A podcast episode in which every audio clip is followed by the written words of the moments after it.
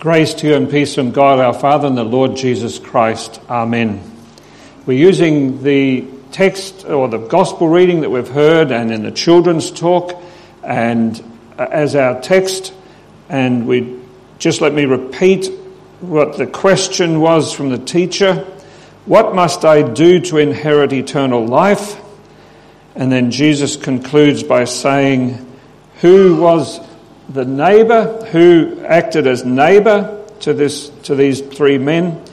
And the, the man says, the one who showed mercy. Can I say it's such a pleasure to be here with you, mainly because it's this text, and uh, it's just great to. I, think I'm just slightly loud, okay? That's why we're getting the feedback. Um, it's, it's a great text, and in fact, I, having really looked at this particularly, and one of the things that I enjoy about the scriptures as one has been, has been in ministry a long time is we know this text back and frontwards. We know it off by heart. In fact, even the people outside the church know this particular story. So it's looking at what's familiar and seeing what deep little gems are in there. And uh, I, after having studied this, I actually think this is almost like a proof text that Jesus had to be God. Because there's no human being who would have ever told this story. I hope by the end you realize that. There's this lawyer who, an expert in the law, who comes up to Jesus and said, says, What must I do to inherit eternal life? There's the first clue about the understanding of this passage. What's he say? What must I do? What must I do? So that doesn't sound perhaps the most freeing way of thinking about what one needs to do. And so I looked up the Greek for this, and lo and behold, the, and I picked up the word must, and lo and behold, the word must doesn't actually appear in the, in the Greek. So that's a little bit of interesting. What it actually says is, What having done shall I inherit eternal life? What having done shall I inherit eternal life? In other words, what's the least I can do to get this good life? That's what he's actually asking. What's the least? What's the least I knew, do need to do to get into heaven? Isn't this how often we how often we think as well? What do I need to pay for that item? What do I need to pay to get that shirt? What must I pay to get that park that I've you know, that I've parked down the street here. What must I pay to get that? How many times must I be on the church cleaning roster to remain a member of this church?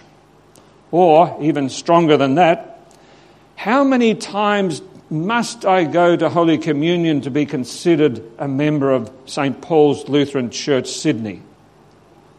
See, we think like those sort of things. You know, what's the limit that I have to do.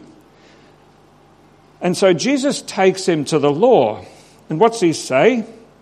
Well, the law, lawyer says, Love the Lord your God with all your heart and soul and mind and strength, and love your neighbor as yourself, which is the great summary of the law. It's the vertical arm, you know, your connection with God, and then your horizontal arm, your connection with other people.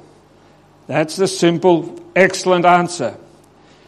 What the law actually says, really, in, in a summary, is love God wholeheartedly and with everything you have, and love your neighbor wholeheartedly as you wholeheartedly love yourself. In other words, it's complete love for God and complete love for neighbor.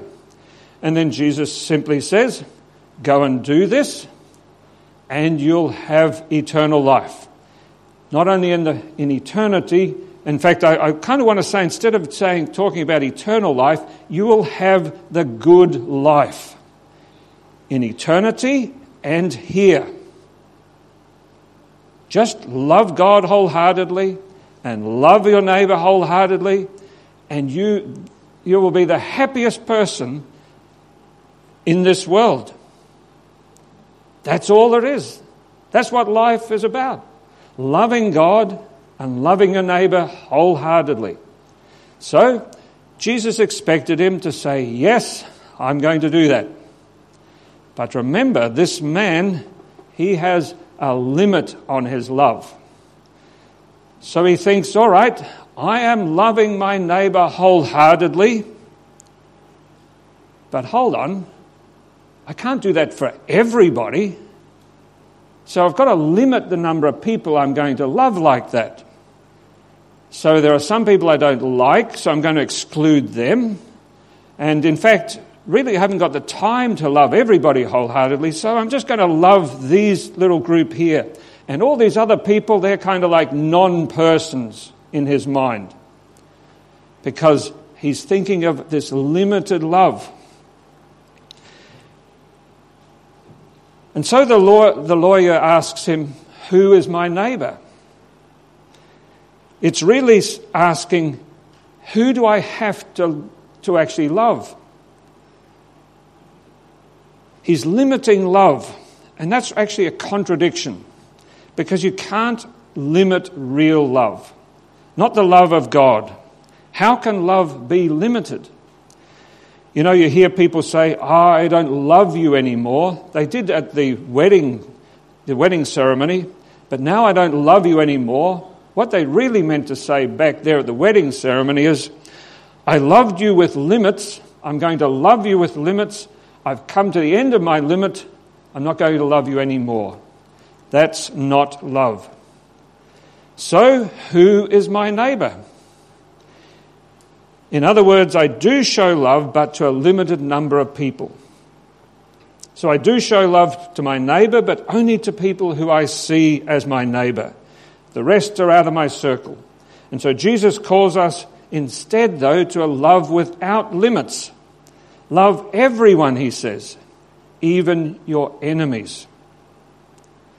That's the kind of love that Jesus is trying to show this man through the story. There's no limit to the true love. Is it possible to love like this? Is it possible to, for you to love with no limits? Anybody want to give me an answer? I'm going to say to you, that's not possible. We haven't got it in us to love like that. We always go back to the limits. You know, how much can I, how much must I give? How much do I have to do? How many times must I forgive somebody? That's another question that comes up in another part of the scriptures. Is it possible for us to live with this unlimited love? All I can say is thanks be to God because the one who tells this story this parable is the embodiment of compassion and mercy and unlimited love on earth. Jesus, God's Son, is the one who came into the world to show us how this unlimited love operates and that this is how it is with God. He never asked questions like, How many people do I need to save to become the Messiah? Or, how many people do I need to love to be recognized as God? How much do I have to give up if I'm going to be both God and man? Do I have to stay on earth every night? Perhaps I could just come to earth during the daytime and go back to heaven because the beds in heaven are far better than the ones on earth. You know, is that the limit of what I've got to do? What does Jesus say at one stage? Foxes have holes, birds have nests, but the Son of Man has nowhere to lay his head.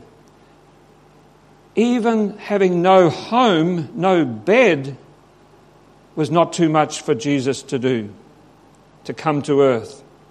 There are no limits on his love for us. And Jesus doesn't put any limits on his being with us.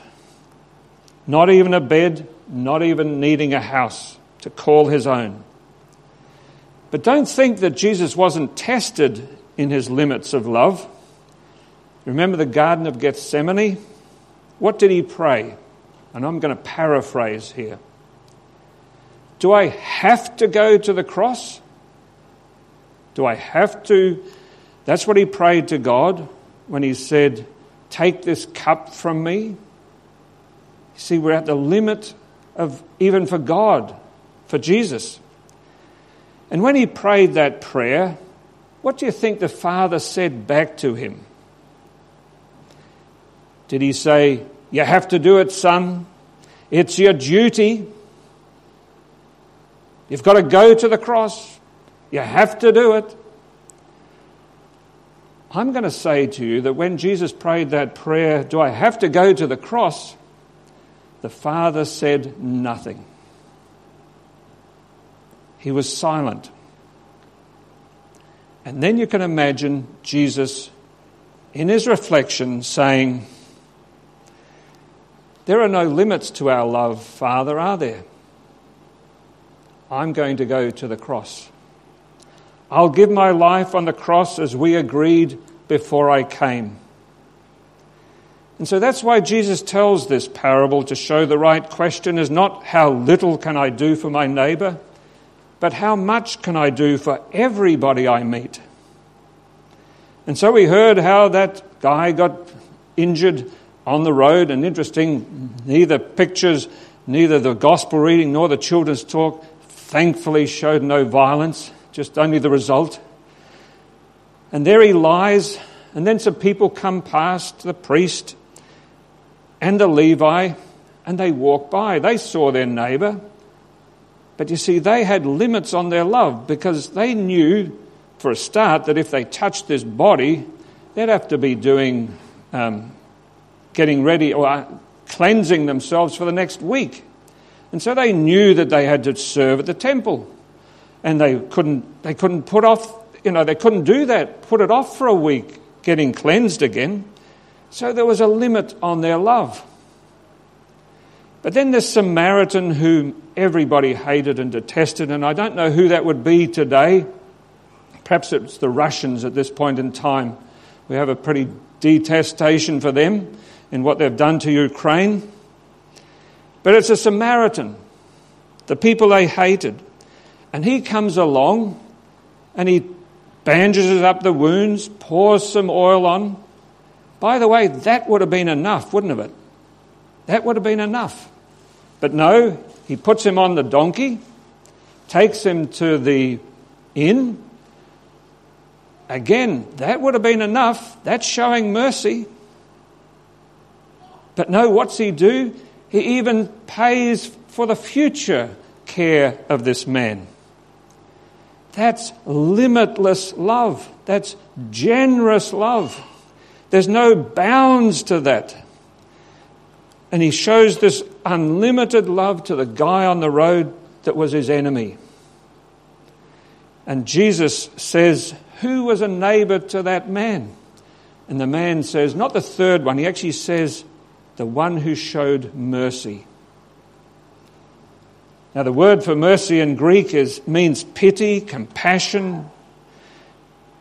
I actually looked it up, and there's actually another related word that is very close to it. It actually means chopping board, a table on which meat was chopped up. So when you see your neighbours, do we see how they've been chopped up in their lives? How they've been on the chopping block? Or do I say, how much do I need to give to that person? That's the question. Can we live like this with this kind of mercy in our hearts? Again, I've got to say, I don't believe so. It's not possible to show this unlimited love, to have this kind of mercy on everybody. But as I said before, there's hope. Because Jesus is the one who has shown unlimited love to each one of you. And not only to you, to everybody else in the world.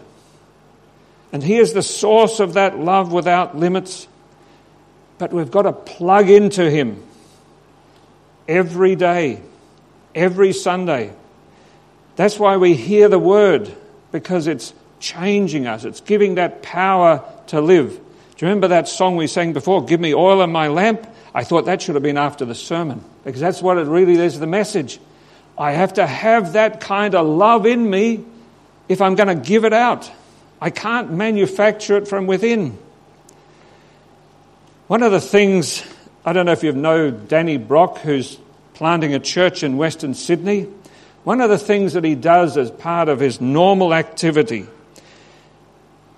is he gives, whenever he buys something, he, he you will usually give them more than they ask for. So if he asks, if he gets a cup of coffee, it's $4.50, he'll say, here's $5. And he'll do that every time he goes to that person.